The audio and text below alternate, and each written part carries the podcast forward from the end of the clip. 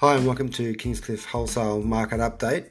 Um, just a quick one, guys. Uh, I've spoke to a few agents in the markets today regarding uh, supply of fruit and veg, um, and they've given me a bit of a daunting report on how suppliers at the moment can't keep up with the demand to supply chains, and um, basically there's just hardly any produce around at all uh, with the new player in the market being um, processing plants who chop fruit and veg up, usually imported from overseas, have now started buying fresh stock.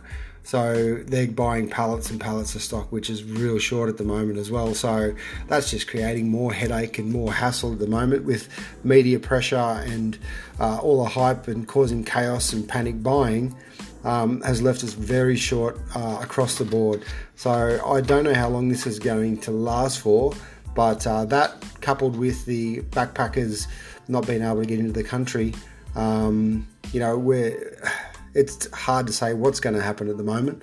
But uh, I will hit more agents up uh, over the weekend uh, to see what next week's like. Um, but all I can do is cross my fingers and keep you guys informed. Um, so if anything comes to light, um, please uh, just listen to my podcast and uh, please leave a comment below if there's anything you'd want me to cover or touch base on. Um, anyway, I appreciate your feedback, guys. Thank you.